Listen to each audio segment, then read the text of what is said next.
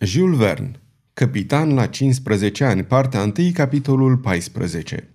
Ceea ce trebuie făcut.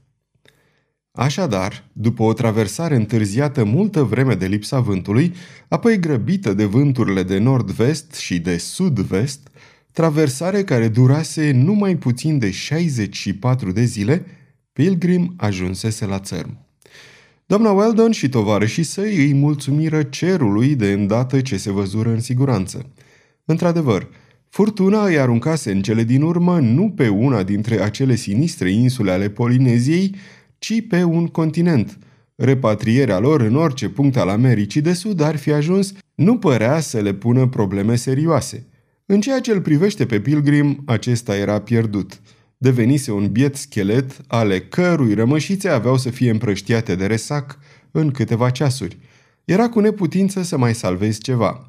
Dar dacă Dick Sand nu putea avea bucuria de a-i aduce înapoi armatorului său un bastiment intact, cel puțin datoria lui, cei ce se aflară pe Pilgrim ajunseseră acum teferi și nevătămați pe un țărn primitor, iar printre ei se aflau nevasta și copilul lui James W. Weldon. Cât privește răspunsul la întrebarea în ce parte a coastei americane eșuase bricul goeletă, se putea discuta îndelung pe această temă.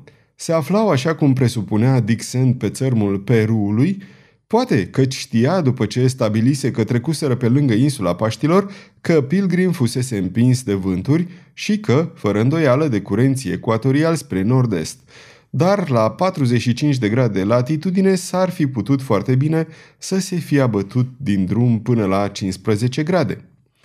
Așadar, era foarte important să afle cât mai curând cu putință în ce punct precis de pe coastă eșoase bricul goeletă, de vreme ce se aflau pe țărmul Peruului, porturile, târgurile, satele nu puteau să lipsească și, drept urmare, avea să le fie ușor să ajungă într-o regiune locuită – căci deocamdată partea aceasta a coastei părea pustie. Era o plajă îngustă, presărată cu stânci negre, întinzându-se dinaintea unei faleze nu prea înalte, ciuruită la întâmplare de un soi de pâlnii datorate sfărmării peretelui de stâncă.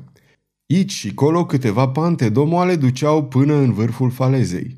În partea de nord, la un sfert de milă de locul în care ieșuaseră, se zărea gura unui râușor pe care nu o putuseră vedea din larg – pe malurile lui se încovoiau numeroși rizofori, o specie de manglieri total deosebiți de semenilor din India. Vârful falezei era, după cum aveau să vadă în curând, acoperit de o pădure deasă, a cărei întindere verde unduia sub privirile lor, ajungând până la munții din spate. Acolo, dacă vărul Benedict ar fi fost botanist, câți arbori noi pentru el nu i-ar fi stârnit admirația – erau baobabi înalți cărora în mod greșit li se atribuie o longevitate ieșită din comun, a căror scoarță seamănă cu sienitul egiptean, latanieri, pini albi, tamarini, arbuști de piper de un soi deosebit și sute de alte plante vegetale pe care un american nu este obișnuit să le vadă în regiunea nordică a noului continent. Dar, lucru destul de ciudat, nu puteai întâlni printre aceste specii de arbori forestieri nici măcar un singur exemplar din acea numeroasă familie a palmierului, care numără mai mult de o mie de specii, răspândite din belșug pe aproape întreaga suprafață a globului. Deasupra plajei se învârteau în zbor o mulțime de păsări, care mai de care mai gureșe, ce aparțineau în cea mai mare parte diferitelor varietăți de rândunici, cu penele negre, cu o nuanță albăstruie ca a oțelului, dar cu un puf gălbui deschis în creștet. Aici și colo se înălțau în văzduh și câteva potârnichi cu gâtul în întregime golaș și cenușii la culoare. Doamna Weldon și Dixon băgară de seamă că aceste zburătoare nu păreau să fie prea sperioase. Te lăsau să te apropii de ele fără să dea niciun semn de teamă. Nu învățaseră încă, așadar, să se ferească de prezența omului și această coastă era atât de părăsită încât detunătura unei arme de foc nu se făcuse niciodată auzită prin acele locuri. La marginea stâncilor rătăceau câțiva pelicani din specia pelican minor, ocupați să umple cu peștișori sacul pe care îl poartă sub gușă. Câțiva pescăruși veniți din larg începură să se învârtească în jurul lui Pilgrim. Dar aceste păsări erau singurele ființe vii care păreau să bântuie prin acele locuri, fără să mai pui la socoteală, bineînțeles, sumedenia de insecte interesante pe care vărul Benedict le-ar fi putut cu siguranță descoperi. Dar, orice ar fi spus micuțul Jack, nu le puteai întreba numele acestui ținut și pentru a-l afla trebuiau să se adreseze neapărat unui băștinaș. Însă nu era niciunul, sau cel puțin nu se zărea niciunul. Cât despre vreun sălaș de om, colibă sau cabană, nici vorbă. Nici în partea de nord, dincolo de râuleț, nici în partea de sud, nici, în sfârșit, în partea superioară a falezei, printre copacii pădurii atât de dese. Niciun fuior de fum nu se învârtea în văzduh. Niciun semn, nicio urmă, nicio dovadă că prin acele locuri ar fi călcat vreodată o ființă umană. Dick Sand nu înceta să se mire. Unde ne aflăm? Unde ne-am putea afla?" se întreba el. Cum? Nu există nimeni pe aici cu care să putem sta de vorbă?"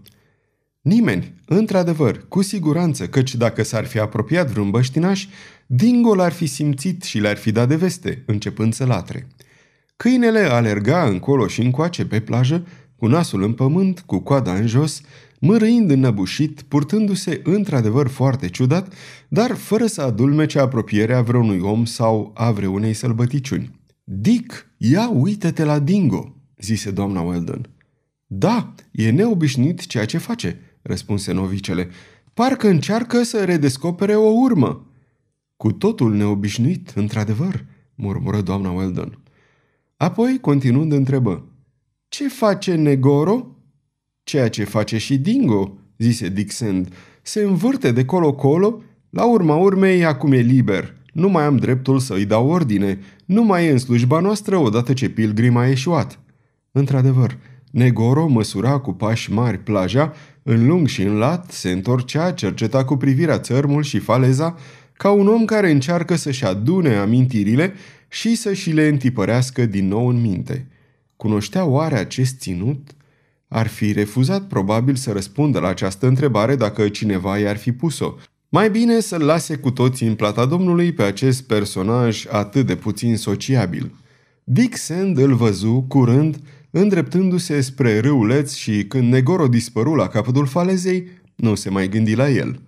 Dingo lătrase tare atunci când bucătarul ajunsese la mal, dar tăcuse aproape numai decât. În momentul de față trebuiau luate măsuri urgente, ori cel mai urgent pentru ei era să-și găsească un refugiu, un adăpost oarecare unde să se poată instala provizoriu și unde să mănânce ceva. Apoi vor ține sfat și vor hotărâ ce urmau să facă. În privința hranei nu aveau nicio grijă, fără să mai vorbim de ceea ce le oferea fără îndoială ținutul, cambuza corăbiei se golise în folosul supraviețuitorilor naufragiului. Resacul aruncase aici și colo, printre stâncile submarine pe care refluxul le dădea la iveală, în acele clipe, o mulțime de lucruri. Tom și tovarășii lui adunaseră deja câteva butoiașe cu biscuiți, cutii de conserve, lăzi cu carne uscată. Apa nu ajunsese la ele, așa că alimentația micuței trupe era asigurată chiar pentru mai multă vreme decât avea nevoie ca să ajungă într-un târgușor sau într-un sat. Din punctul acesta de vedere, nu mai aveau de ce să se teamă. Aceste provizii, deja puse la dăpost, nu mai puteau fi luate de flux. Nici de apă dulce nu duceau lipsă. Încă de la început, Dick Sand avusese grijă să-l trimită pe Hercule să aducă câteva ocale de apă din râuleț. Dar vânjosul negru adusese un butoi întreg pe umerii lui cu apa proaspătă și curată pe care refluxul o lăsase perfect băubilă.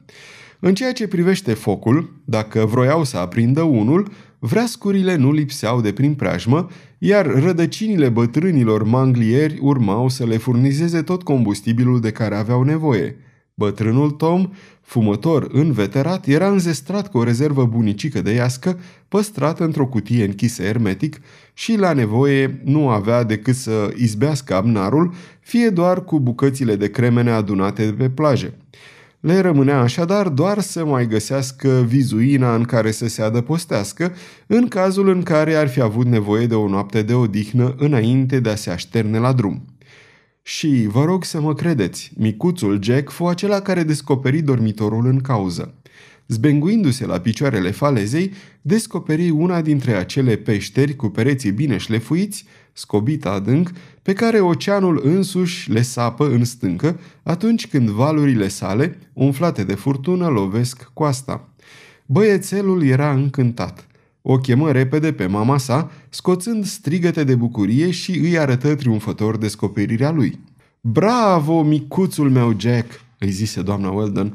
Dacă vom fi niște Robinson sortiți să trăim multă vreme pe țărmul acesta, nu vom uita să dăm acestei peșteri numele tău. Peștera nu avea decât 10-12 picioare adâncime și tot atâtea înlățime, dar în ochii micuțului Jack era o grotă uriașă. În tot cazul era suficient de încăpătoare ca să-i cuprindă pe toți naufragiații și ceea ce doamna Weldon și Nan aveau să constate cu multă satisfacție nu era deloc umedă. Luna se afla în primul pătrar și deci nu aveau de ce să se teamă că fluxul, încă destul de slab, ar fi putut să aducă valurile până la picioarele falezei și, ca urmare, până la intrarea în peșteră. Nu aveau nevoie de mai mult ca să se odihnească câteva ceasuri. Zece minute mai târziu, toată lumea era întinsă pe un covor de iarbă de mare. Chiar și Negoro socoti că trebuie să se alăture micii trupe și să ia parte la masa în comun. Fără îndoială că nu socotise nimerit să se aventureze de unul singur prin pădurea deasă în care se afunda micul râu șerpuitor. Era ora 1 după amiază. Carnea conservată, pezmeții, apa dulce, îndoită cu câteva picături de rom, din polobocul pe care izbutiseră să-l salveze, dă dură strălucirea acestei mese și pregătiră cum nu se poate mai bine discuția ce avea să urmeze.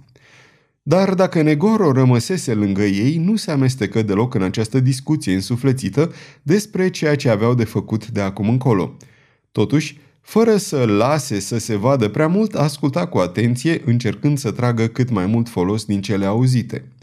În vremea asta, Dingo, care nici el nu fusese uitat, veghea la gura peșterii.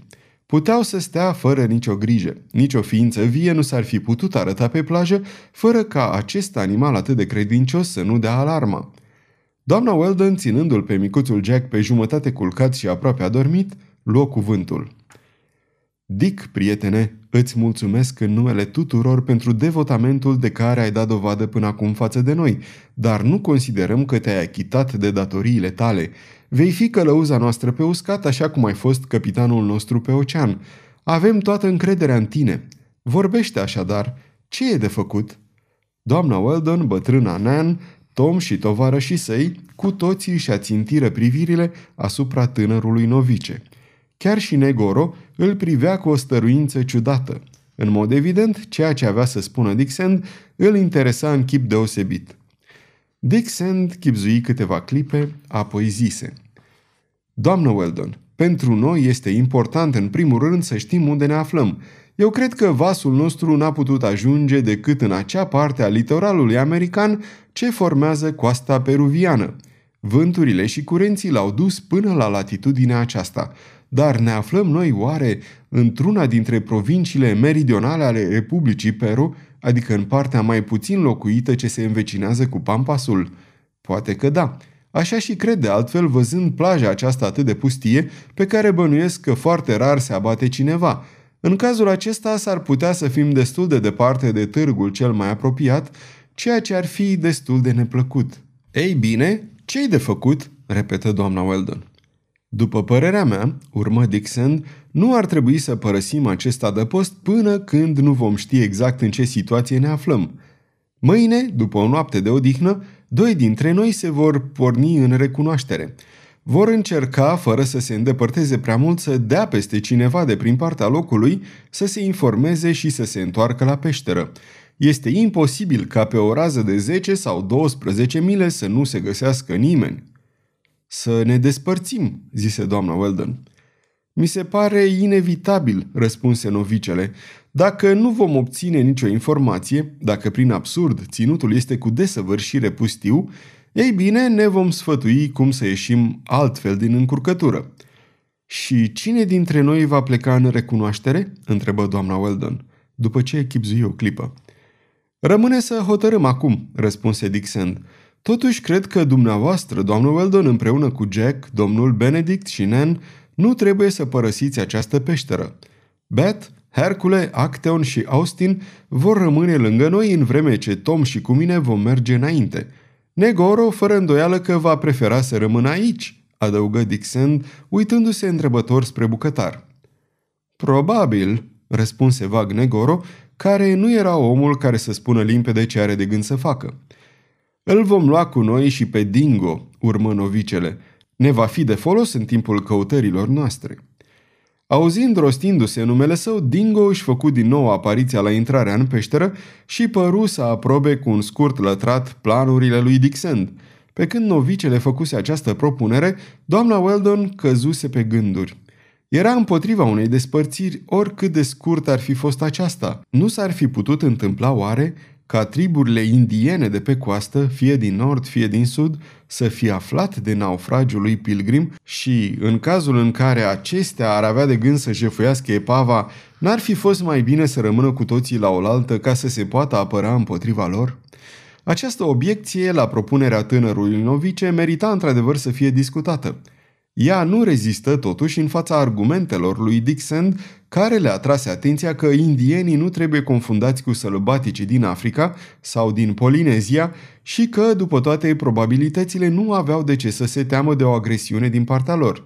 Dar să pătrundă în acest ținut fără să știe măcar cărei provincii a Americii de Sud îi aparține și nici la ce distanță se află cea mai apropiată așezare omenească din aceasta, însemna să se expună la o mulțime de greutăți – Despărțirea putea prezenta și ea o serie de dezavantaje, fără îndoială, dar acestea erau mult mai mici în comparație cu acelea ale unui drum făcut orbește, pe dibuite, printr-o pădure atât de stufoasă ce părea să se întindă hăt departe până la poalele munților.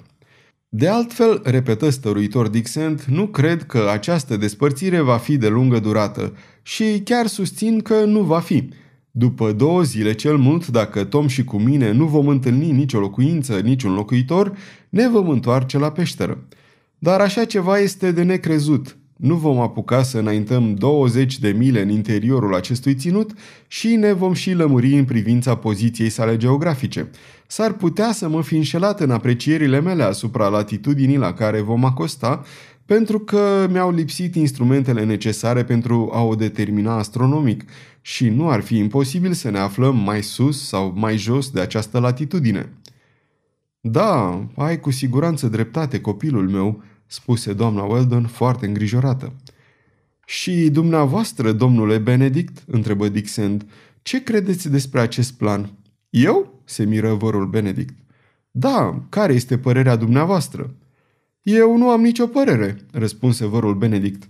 Consider că tot ceea ce propuneți este just și voi face în tocmai cum doriți. Vreți să rămân aici o zi sau două, nu mă deranjează, o să-mi folosesc timpul studiind acest țărm din punct de vedere pur entomologic. Fă deci așa cum dorești, îi zise doamna Weldon lui Dick Sand. Noi vom rămâne aici, iar tu vei pleca împreună cu bătrânul Tom. Ne-am înțeles, zise vărul Benedict cu aerul cel mai liniștit din lume. Eu mă voi duce să le fac o vizită insectelor din împrejurim. Nu vă îndepărtați, domnule Benedict, îi spuse novicele. Vă rugăm foarte mult. Fii fără grijă, băiete. Și mai cu seamă să nu ne aduceți prea mulți țânțari, adăugă bătrânul Tom. Câteva clipe mai târziu, entomologul, cu prețioasa lui cutie de tablă la bandulieră, ieși din peșteră. Aproape cam în același timp, Negoro plecă și el. Acestui om mi se părea cât se poate de firesc să se ocupe întotdeauna numai de treburile lui. Dar, în vreme ce vărul Benedict urca din greu pe faleză ca să exploreze marginea pădurii, el, întorcându-se spre râu, se îndepărtă agale și dispăru pentru a doua oară, luând-o în sus de-a lungul malului. Jack dormea dus. Doamna Weldon, punându-l cu grijă în poala bătrânei Nan, coborâ spre plaje. Dixon și tovarășii săi o urmară. Vroiau să vadă dacă valurile oceanului le îngăduiau să ajungă până la coca lui Pilgrim, unde se mai aflau o mulțime de lucruri care puteau fi de folos micii trupe. Stâncile pe care ieșoase bricul goelete erau acum uscate. În mijlocul resturilor de tot felul se înălța carcasa bastimentului acoperită deja în parte de flux – ceea ce îl miră pe Dixon, care știa că mareele nu sunt deloc puternice pe coasta americană a Pacificului, dar, la urma urmei, acest fenomen se putea explica prin furia vântului care mătura țărmul. Văzându-și din nou corabia, doamna Weldon și însoțitorii ei simțiră o strângere de inimă. La bordul ei petrecuseră atâtea zile și înduraseră atâtea suferințe. Înfățișarea acestei sărmane nave, rămasă și fără catarge și fără pânze, culcată într-o rână ca o ființă lipsită de viață, îi înduioșă adânc. Dar trebuiau să meargă să-i cerceteze coca înainte ca valurile să o distrugă cu totul. Dick Sand și însoțitorii săi reușiră să pătrundă cu ușurință înăuntru după ce se cățărară pe punte cu ajutorul odgoanelor ce spânzurau în flancul lui Pilgrim. În timp ce Tom, Hercule, Bat și Austin erau ocupați să scoată din cambuză tot ceea ce le-ar fi putut fi de folos, alimente și băuturi, novicele intră în careu. Mulțumită lui Dumnezeu, apa nu năvălise până în această parte a bastimentului, iar pupa rămăsese deasupra valurilor. Acolo, Dick Sand găsi patru puști în bună stare, niște excelente carabine fabricate de Purday Co., ca și în jur de 100 de cartușe așezate cu grijă în cartușiere. Era îndeajuns pentru a-și înarma mica sa trupă ca să poată fi în stare să reziste într-o eventuală luptă cu indienii dacă împotriva oricăror așteptări aceștia i-ar ataca pe drum. Novicele nu neglijă să ia o lanternă de buzunar, dar hărțile de bord lăsate în cabina din față fuseseră distruse de apă și nu mai puteau fi folosite. Existau de asemenea în arsenalul lui Pilgrim câteva din acele cuțite solide ce slujesc la tăierea balenei în bucăți. Dick Sand alese șase dintre ele, destinate să completeze armamentul tovarășilor săi și nu uită să ia și o inofensivă pușcă de copil ce aparținea micuțului Jack. Cât privește celelalte obiecte ce se mai aflau pe navă, fie că se împrăștiaseră, fie că nu mai puteau fi folosite. De altfel, era inutil să se încarce peste măsură pentru cele câteva zile cât avea să dureze călătoria. Aveau alimente, arme și muniții din belșug. Totuși, la sfatul doamnei Weldon, Dick Sand luă și banii care se aflau la bord, cam 500 de dolari. Era puțin, într-adevăr. Doamna Weldon avusese o sumă mult mai mare, dar restul de bani dispăruse. Cine altul, dacă nu Negoro, ar fi putut să le ia înainte și să se cațere pe corabie, șterpelind banii puși deoparte de capitanul Hull și de doamna Weldon. Nimeni altcineva în afara lui, cu siguranță, nu putea fi bănuit de acest lucru. Totuși, Dick Sand șovăie o clipă. Ceea ce observase și ceea ce ghicise în legătură cu el era că te puteai aștepta la orice de la această ființă închisă, care era în stare să privească rânjind suferința aproape lui său. Da, Negoro era un om rău, dar puteai trage de aici concluzia că era și un rău făcător? Firea sa cinstită nu lăsa pe Dixon să meargă atât de departe cu presupunerile, învinovățindu-l poate pe nedrept pe bucătar. Dar cu toate acestea își putea oare îndrepta bănuielile spre altcineva? Nu. Acești negri de treabă nu părăsiseră nicio clipă peștera, în vreme ce Negoro hoinărise în voie pe plajă. Numai el putea fi vinovatul – Dixon se hotărâ așadar să îl ia la întrebări pe Negoro și la nevoie să ceară să fie percheziționat de îndată ce avea să se întoarcă. Vroia neapărat să afle adevărul. Soarele începuse să coboare la orizont. La data aceea nu depășise încă ecuatorul ca să ajungă să răspândească lumina și căldura în emisfera boreală, dar nu mai era mult până atunci. Cădea, așadar, aproape perpendicular pe acea linie circulară unde oceanul se contopește cu cerul. Apusul ținu puțin, aproape numai decât se așternu întunericul, ceea ce îi întări tânărului novice convingerea că acostase într-un punct de pe coastă situat între tropicele Capricornului și Ecuator. Doamna Weldon, Dixon și Negri se întoarseră în peșteră ca să se odihnească timp de câteva ceasuri. O să fie vreme rea și în noaptea aceasta, ținu să observe Tom, arătând norii deși ce acopereau linia orizontului. Da, răspunse Dixon, vântul o să sufle zdravăn, dar acum ce importanță mai are? Sărmana noastră corabie este pierdută, iar furtuna nu ne mai poate atinge. Cum o vrea Dumnezeu, zise doamna Weldon. Se înțeleseră ca în cursul nopții ce avea să fie foarte întunecoasă, negri să stea de veghe cu rândul la intrarea în peșteră. Se puteau bizui de altfel și pe Dingo, ce se dovedise a fi un pasnic destoinic. În clipa aceea își dă dură seama că vărul Benedict nu se întorsese încă. Hercule îl strigă cu toată puterea uriașilor săi plămâni și aproape numai decât îl văzură pe entomolog coborând val vârtej pe panta falezei cu riscul să-și rupă gâtul. Vărul Benedict era de-a dreptul furios. Nu găsise nici măcar o singură insectă deosebită în pădure, nu, nici măcar una singură care să fie demnă să figureze în colecția lui. Scorpioni, scoleoptere și alți miriapozi cât poftești, ba chiar și mai mulți, dar se știe că vărul Benedict nu se prea omăra cu firea după miriapozi.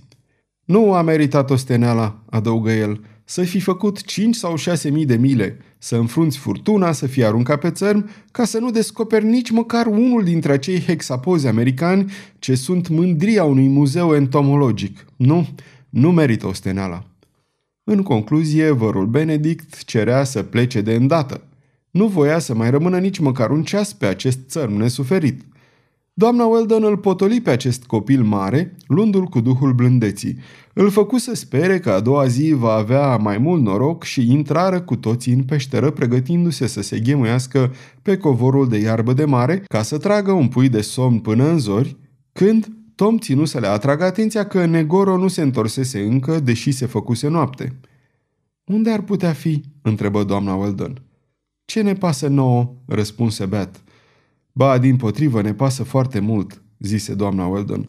Aș prefera să-l știu pe omul acesta printre noi." Fără îndoială, doamnă Weldon, interveni Dick Sand, dar dacă aș șters-o de capul lui, nu văd cum l-am putea sili să stea împreună cu noi. Cine știe dacă nu are motivele sale să nu mai vrea să ne vadă vreodată? Luând-o de o parte pe doamna Weldon, Dick Sand îi împărtăși bănuielile lui. Nu se miră când văzu că și ea era de aceeași părere. Doar într-o singură privință nu erau de acord. Dacă Negoro reapare, zise doamna Weldon, înseamnă că a pus la loc sigur banii furați, după părerea mea, lucrul cel mai bun pe care îl avem de făcut, întrucât nu-l putem convinge să se dea de gol, este să-i ascundem bănuielile noastre și să-l lăsăm să creadă că a reușit să ne păcălească. Doamna Weldon avea dreptate. Dixon se hotărâ să îi urmeze sfatul. Așadar, Negoro fu strigat de mai multe ori. Nu răspunse însă.